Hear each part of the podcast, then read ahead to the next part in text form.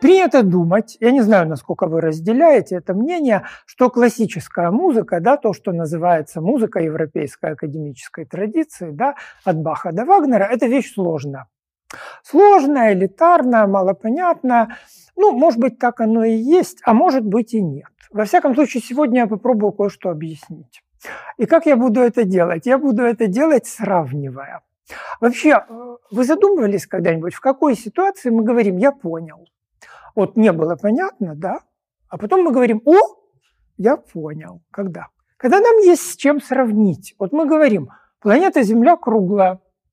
Как устроено это знание, да? Сопоставляются два объекта. Объект из области науки астрономии, планета Земля – и объект из области науки геометрии, да, сфера, геометрическое место точек, равноудаленных от одной называемой центром. А моя планета Земля – это сфера, мы сравниваем. Да? Таким образом устроено наше знание. Итак, мне хотелось бы сегодня сравнить э, некоторые явления из области музыки, да, из области классической музыки. Вот той музыки, которая представляет собой хлеб современного меломана. Да? Современные меломаны редко слушают что-то из XVI века и раньше, хотя это бывает, но редко. И, в общем-то, честно говоря, положа руку на сердце, редко слушают XX век. Таким образом, мы будем говорить вот о музыке да, от Баха до Вагнера, о так называемой мажоро-минорной. И я буду сравнивать некоторые явления из области музыки с некоторыми явлениями из области философии и из области литературы. Я надеюсь, что таким образом ну, прольется некоторый свет. Все помнят, что истоки всей нашей новой европейской культуры и музыки в том числе, конечно, это античность. Древняя Греция, да? А величайший философ античности Аристотель.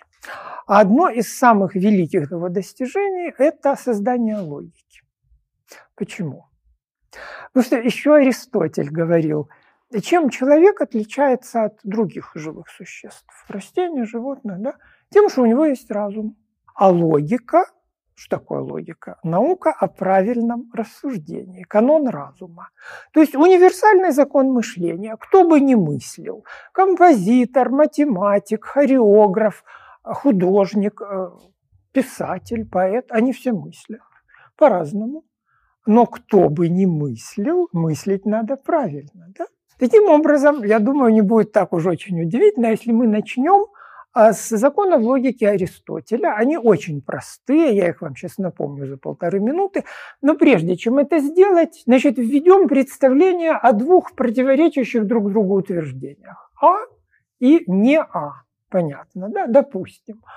А утверждение А. Две прямые, лежащие в одной плоскости, параллельны, то есть не пересекаются. Тогда утверждением не А будет прямые пересекаются. А драконы существуют, не А драконы не существуют. А весной цветут фиалки, не А весной не цветут фиалки. Понятно, да? Тогда три закона логики Аристотеля, следующий, пожалуйста, да, сформулируются очень просто. Закон противоречия ложно, что А и не А. Закон исключенного третьего истинно, что А или не А прямые или параллельны, или пересекаются. Да? И, наконец, закон тождества истинно, что А – это А. Аристотелева логика, как вы помните, называется двузначной. Почему? Потому что это очень простая наука. Предполагается, что любое утверждение либо истинно, либо ложно. Все, третьего не дано. Значит, интересно, что эта же двузначность царит в области европейской музыки, и вам это прекрасно известно. Потому что европейская музыка, вот эта самая от Баха до Вагнера, она написана в рамках так называемой мажора-минорной ладогармонической системы, то есть тоже стоит на двузначности. Мажор-минор. Да? Сейчас я это покажу, напомню, это всем знакомо. Они тоже мыслятся как противоположности. Мажор – светлый, радостный, утвердительный. Минор – темный, печальный. Понятное дело, все помнят.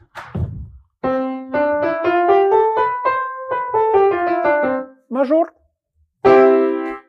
Минор.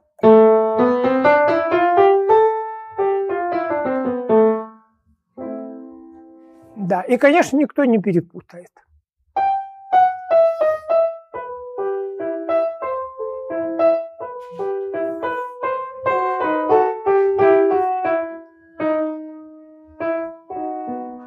Понятно, что это минор, да?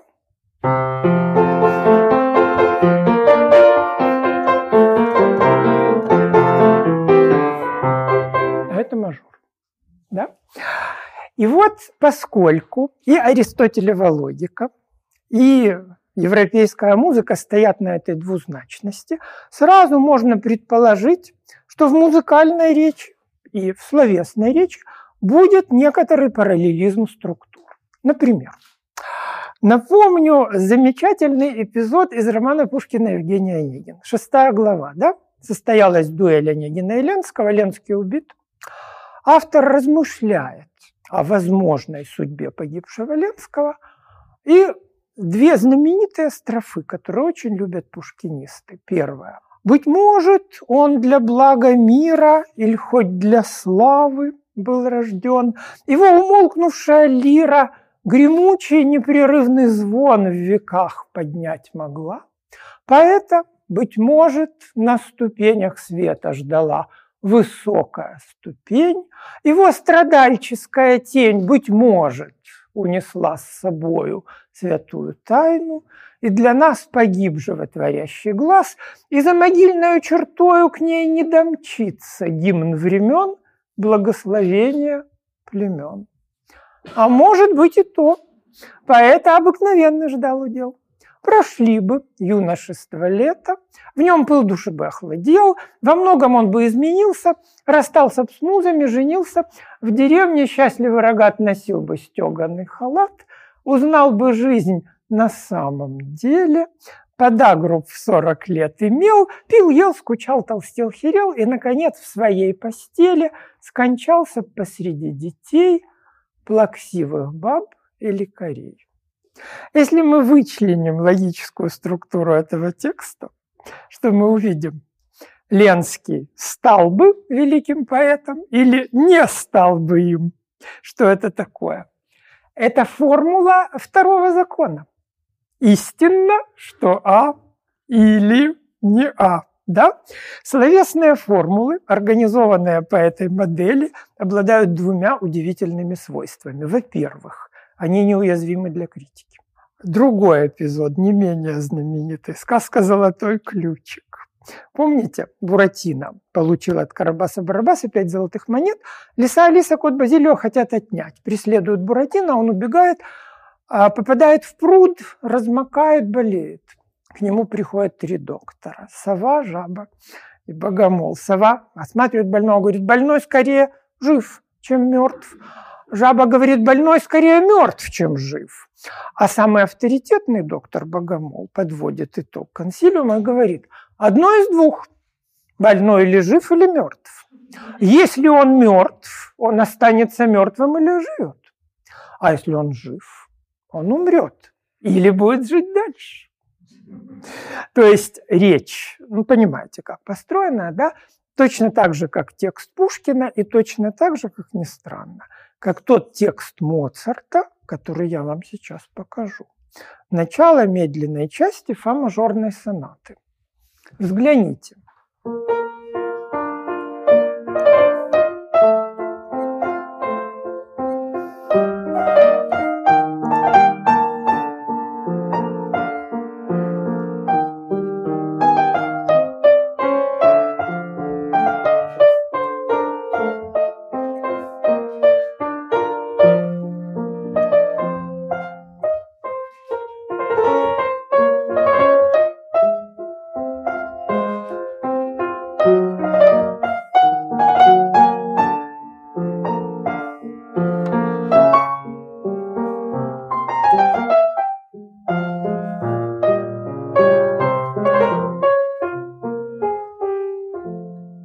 Услышали, да? Построение сначала в мажоре,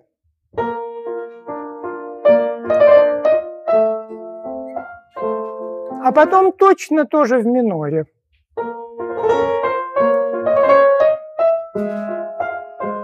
Да?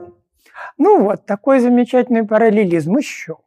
Наверняка вам доводилось в литературе наблюдать такой прием.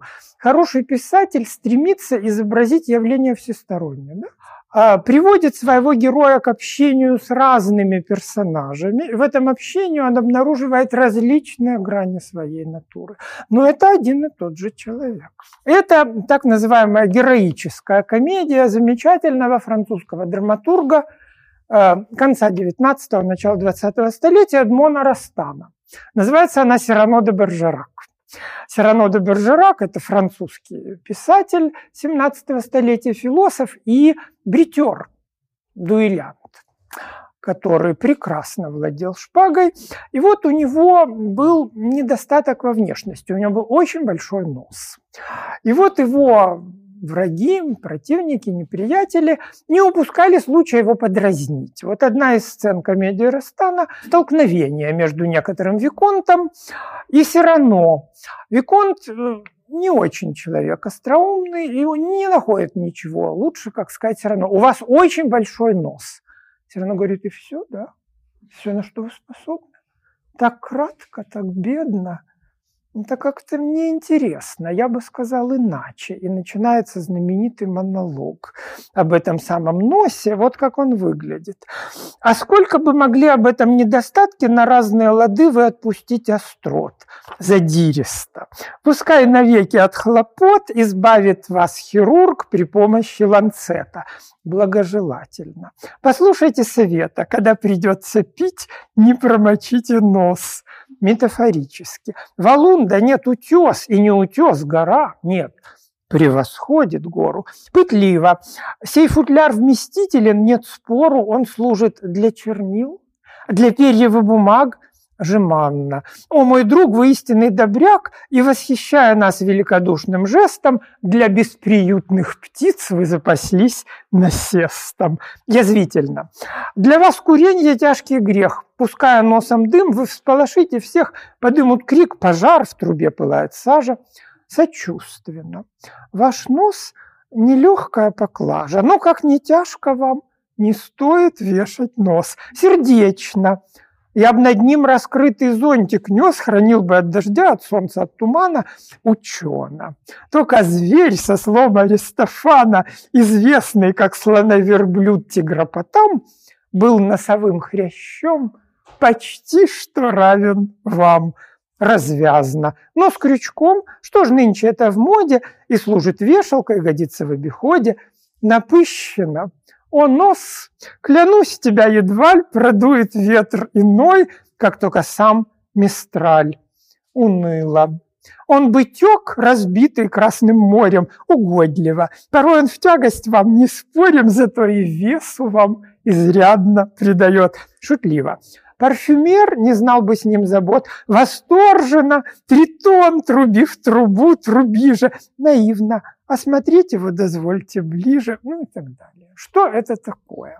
Это разные взгляды на один и тот же предмет. Нос, да, по-разному. И в музыке тоже есть нечто подобное. И я даже думаю, что кое-кто из вас сейчас догадается, о какой музыкальной форме я скажу. Это называется вариации.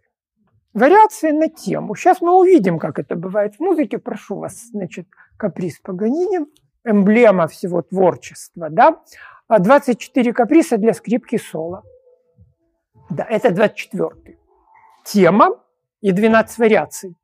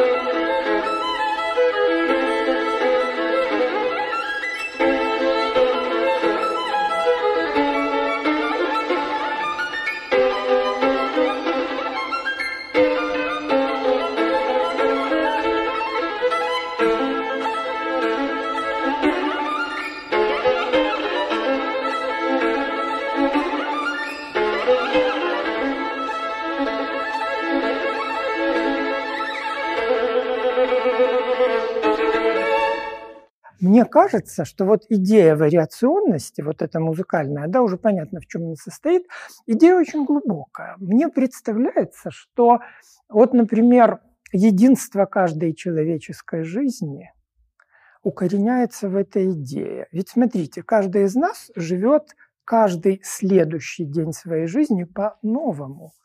Но это все еще мы жизнь каждого из нас – это вариационный цикл. Это вариации на тему нашей личности. Такая, казалось бы, совершенно абстрактная философская идея, как соотношение части и целого. Ну, очень важная идея. Достаточно сказать, что все помнят, да, что человеческое общество состоит из отдельных людей, а каждый отдельный человек – это целый уникальный неповторимый мир – уникальный, отдельный, неповторимый мир, тем не менее людей в обществе много.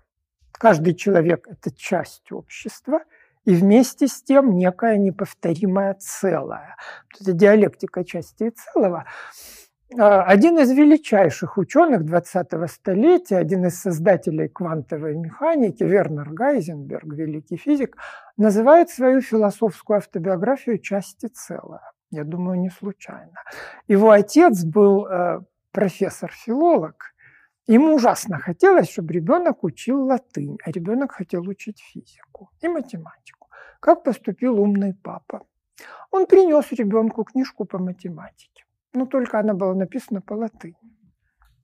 ребенок, конечно, да, выучил латынь, но хотелось же по математике читать. Да. А в 16 лет э, юный Гайзенберг знал древнегреческий настолько, что читал в подлиннике платоновского Тимея. Так вот, он назвал свою философскую автобиографию части целая. Казалось бы, совершенно ну, абстрактная проблема, да, части целая. Но и эта проблема имеет музыкальные аспекты. Сейчас я попробую показать, как это бывает в музыке. Для этого я напомню вам звучание двух инструментов, ну, наверняка вам знакомых, но мне сейчас важно, чтобы слуховое впечатление было свежим. Да? Значит, мы сейчас послушаем пьесу Дебюсси для флейты соло кусочек.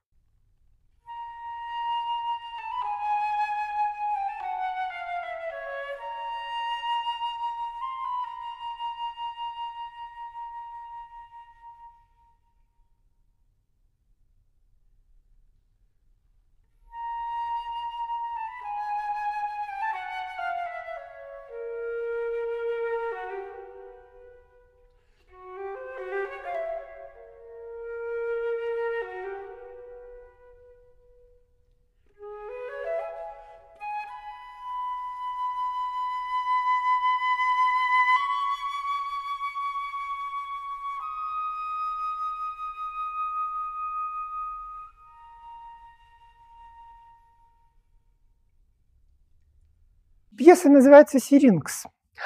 А, опять же, э, к, к вопросу о связях музыки и литературы. Это пьеса с программой. Значит, она ориентирована на слушателя, который вспомнит античный миф. Бог Пан влюбился в нимфу Сирингу, а нимфа в него совсем даже не влюбилась. И вот Пан ее преследовал, а она взмолилась к богам, чтобы они ее превратили в что-нибудь, но только чтобы Пан не достиг своей цели. Они превратили ее в тростник. Ну, любовь Пана не исчезла. Он продолжал любить и тростник тоже, срезал несколько тростинок, сделал из них инструмент, который мы сейчас называем флейта пана, да, несколько склеенных между собой, тростинок разной длины, и стал играть на этом инструменте. Вот такой миф. А теперь послушаем еще недолгое время, уже зная эту литературную программу.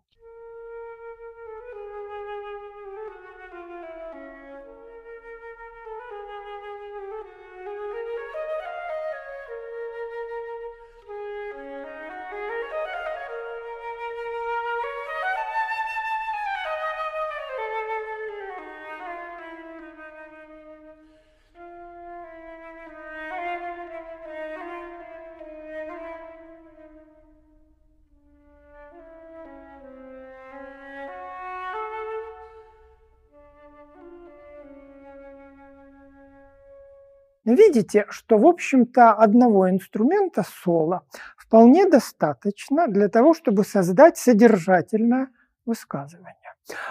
А теперь я напомню вам тембр еще одного инструмента, с моей точки зрения совершенно волшебного, это арфа.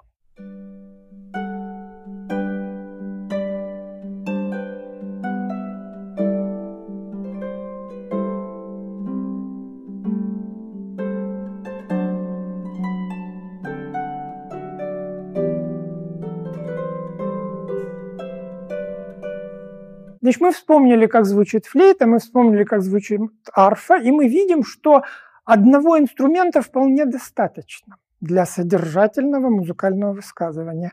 А теперь я предложу вашему вниманию маленький фрагмент из сонаты Дебюсси для флейты, арфы и альта. И вы увидите, как эти три совершенно разных голоса, три совершенно разных музыкальных личности – каждая из которых, в общем-то, самодостаточная и содержательная, складываются в совершенно волшебное единство. Когда вы сейчас будете слушать это, постарайтесь отдать себе отчет в том, что это все-таки три разных индивидуальности, три разных, которые сливаются в единство.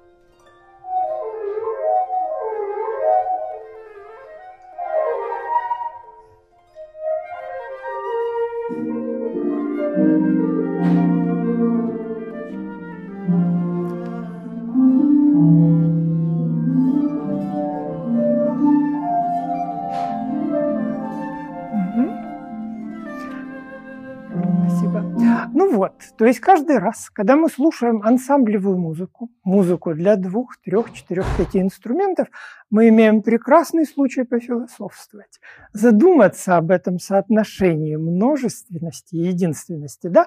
Несколько инструментов, три, а, очень разные по тембру. Я специально подобрал сочинение, чтобы инструменты было легко различать. Потому что есть однотембровый ансамбль, например, струнный квартет, две скрипки, альт, виолончель. Там не так легко их узнавать. А здесь очень легко, они очень различны. Да? И тем не менее они складываются в единство. Да? Удивительным образом эта мысль, эта диалектика единственности, отдельности и множественности допускает графическую аналогию. Сейчас я вам попробую показать картинку, которая выражает эту же самую мысль. Ну, вы видите, что здесь изображена бабочка и цветок с бутоном, с листиком, со стебельком, да. Но все это складывается в женский портрет. Можно сказать, ну, бабочка, бабочка сама по себе. Вот цветок отдельно, вот бутон, вот стебель, вот два раскрытых цветка – так все-таки что это? Бабочка и цветок или женский портрет? Это зависит от взгляда, да? от того, как мы посмотрим на это. Это подлинно множественность, которая, да, может быть осмыслена как рассыпающаяся множественность. Э, я скажу, здесь э, два цветка, бутон и бабочка. Это истинная правда. Но тот, кто скажет, это женское лицо, тоже будет прав. Да? Диалектика единственности и множественности та самая, что в музыкальной пьесе, которую исполняет более чем один человек. Да? Причем интересно, что это бывает даже и у одного исполнителя. В музыке есть такое явление, как полифония. Да? многоголосная музыка. Ну, великий мастер этого дела, этого склада музыки Иоганн Себастьян Бах. Сейчас я покажу э, пример, простейший пример полифонии. Это будет двухголосие. Вот давайте потренируемся. Вот одна музыкальная сущность, один голос. Понятно,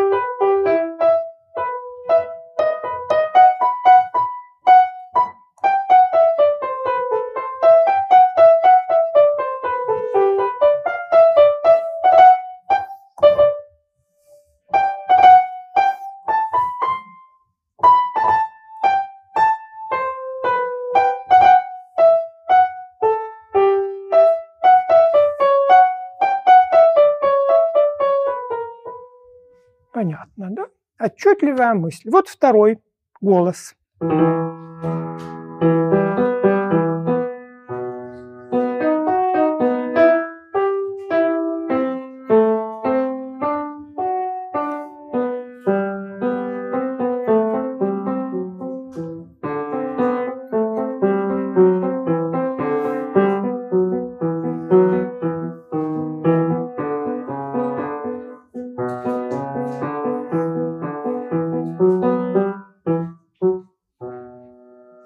А вот они два сразу. Попробуйте услышать два сразу.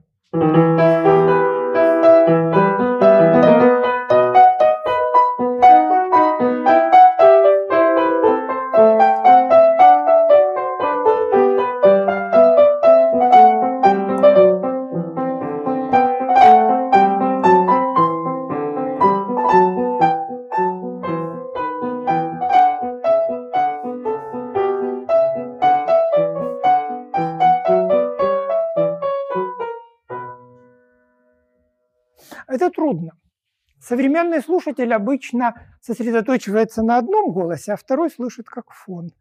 А Бах это мыслил как две одинаково важные сущности, которые складываются в единство. Так вот, эта, казалось бы, чисто музыкальная проблематика имеет прямое отношение к проблеме счастья, потому что гармоничное, слаженное звучание нескольких инструментов это метафора, образ человеческого согласия, без которого счастье невозможно. Да, гармония, совершенно верно. Об этом пишет Шекспир в знаменитом восьмом сонете. Да?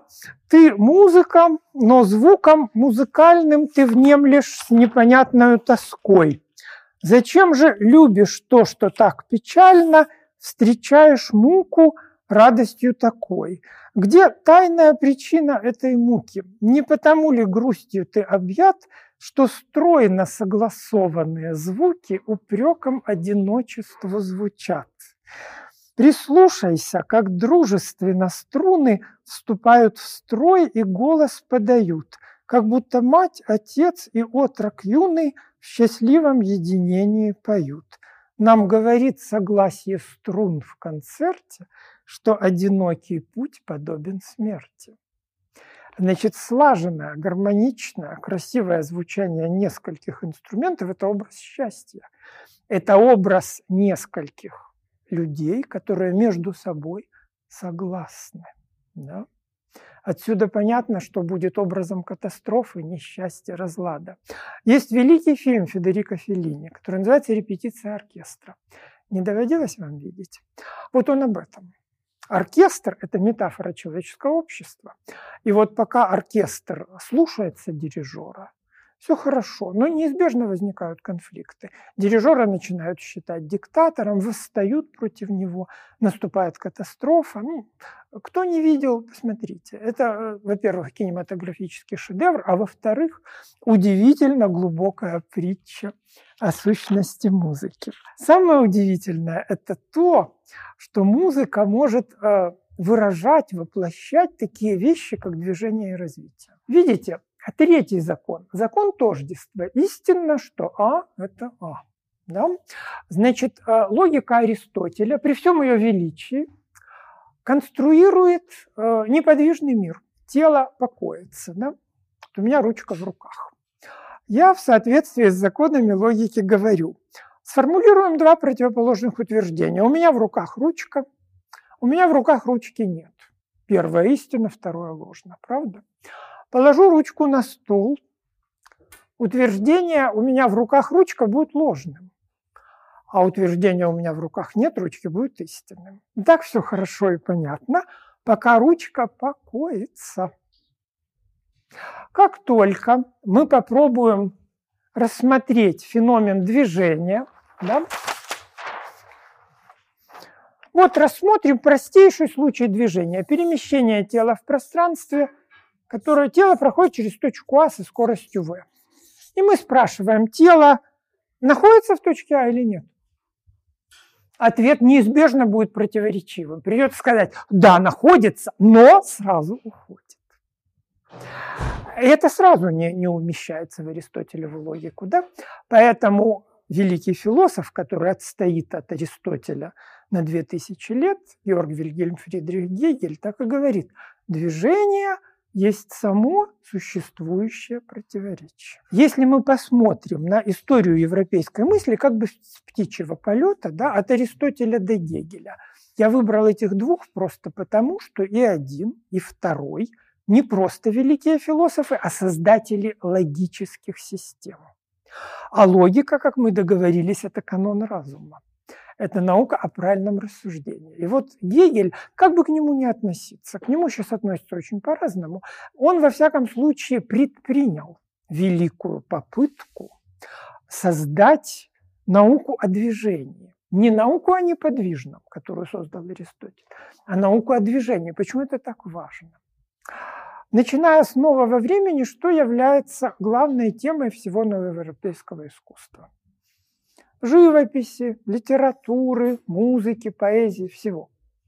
Человеческая душа. Человек. Да? Мы говорим антропоцентрическая культура.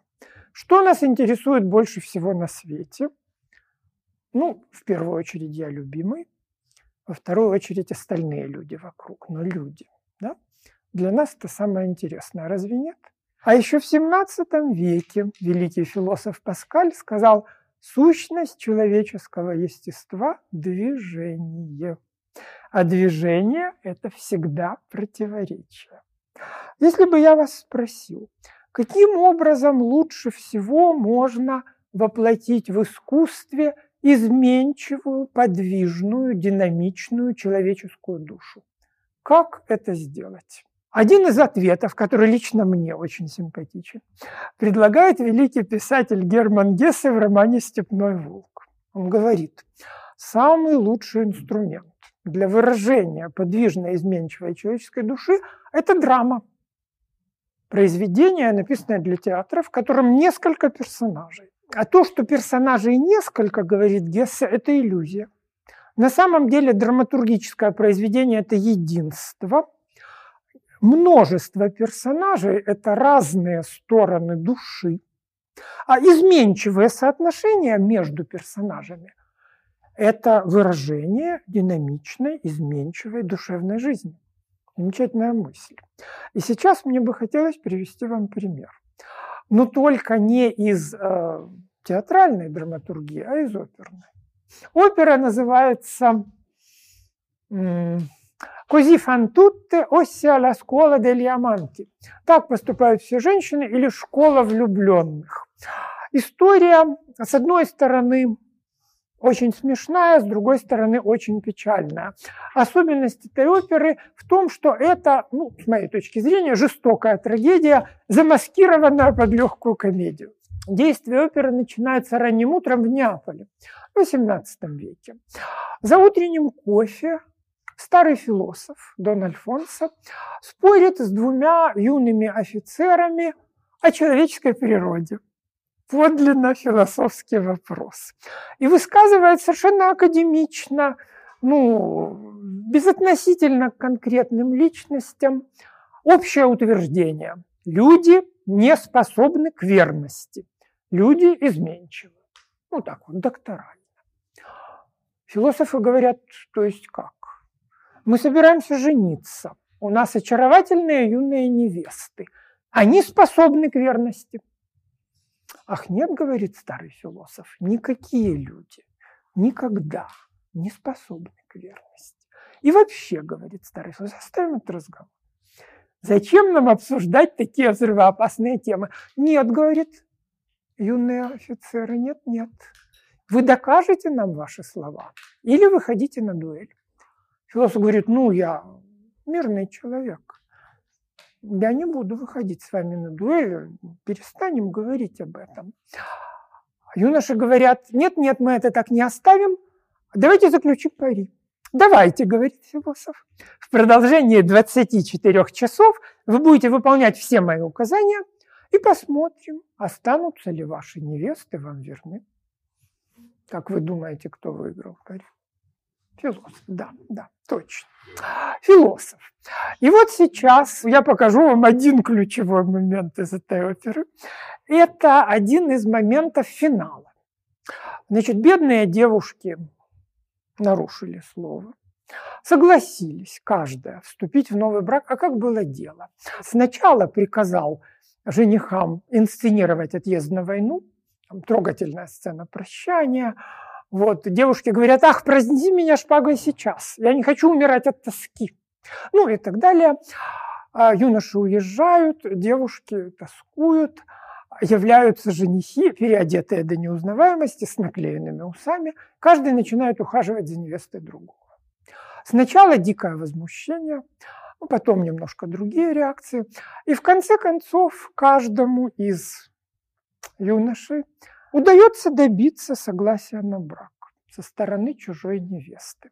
И вот мы с вами сейчас послушаем ключевой момент финала. Квартет, в котором уже свадебный пир в полном разгаре. Значит, пары перетасованы, каждый из юношей сидит с чужой невестой, но большая разница. Один из юношей, тенор, действительно сильно влюбился. И совершенно забыл свою первую невесту, вы сейчас увидите. Он в полном восторге. А вот второй юноша баритон нет. Вот он ничего не забыл, он негодует, но он вынужден притворяться, слово есть слово, в особенности слово солдата.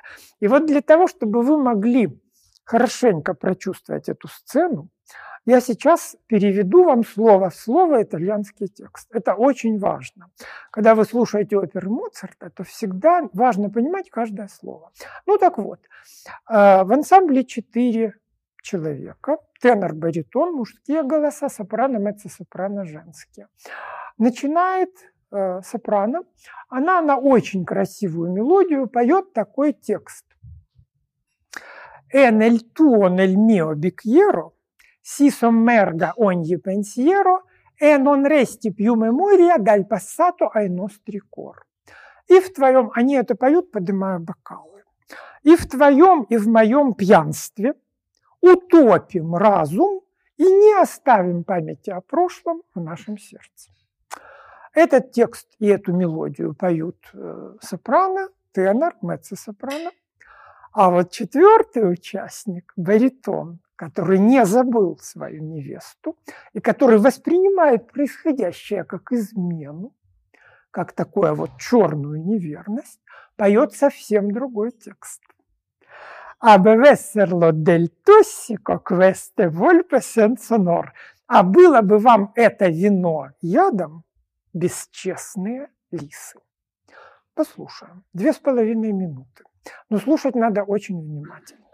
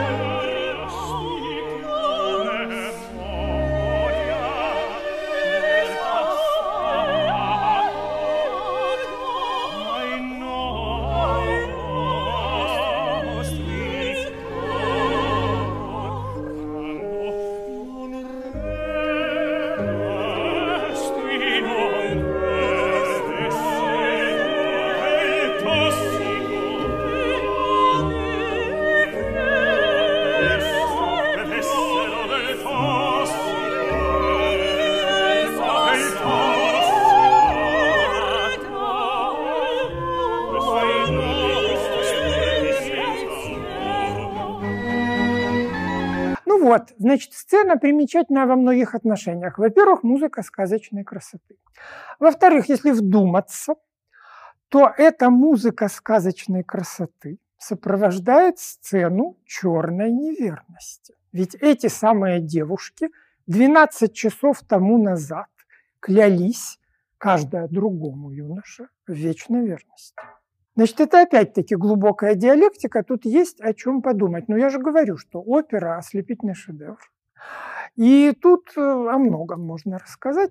Ну, это просто пример. Э, мы только что говорили о э, точке зрения Германа Гесса, да? что жизнь человеческой души лучше всего можно выразить драматургическим произведением. Перед нами сцена с четырьмя персонажами – и что изображает эта сцена? Переход от старой любви к новой. Да? Четыре, э, э, три персонажа из четырех увлечены новой страстью, один персонаж помнит о прежнем. То есть, что мы э, видим, если мы соглашаемся с Германом Гессе?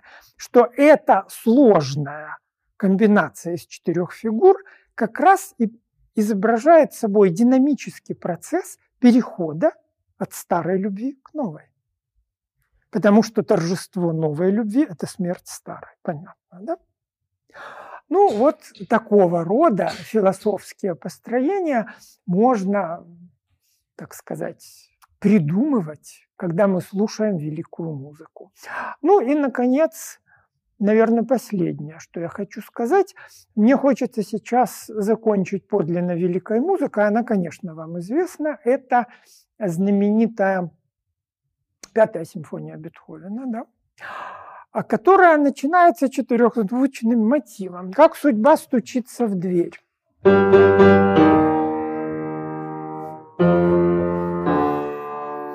А потом, что мы слышим? Этот же мотив. Вот я вас спрошу, это одно и то же или нет? Одни и те же ноты. Соль, соль, соль, ми бемоль но сначала в басу и медленно, а потом по всему диапазону и быстро. Это одно и то же или нет? Это одно и то же и не одно и то же. То есть это музыка, которая с самого начала нарушает центральный закон классической логики, закон тождества, который требует, чтобы одно и то же было одним и тем же. Да? А Бетховен сразу это меняет, и у него получается музыка, которая воплощает движение и развитие. Да? А, ну, в анонсе к сегодняшней лекции я обещал показать, каким образом связана великая музыка с гегелевской философией. Можно сказать так, что сонатная форма, а первая часть Пятой симфонии, написанная именно в сонатной форме, это как раз и есть музыкальное воплощение гегелевской диалектики. Там есть все принципы. Принцип единства и борьбы противоположностей.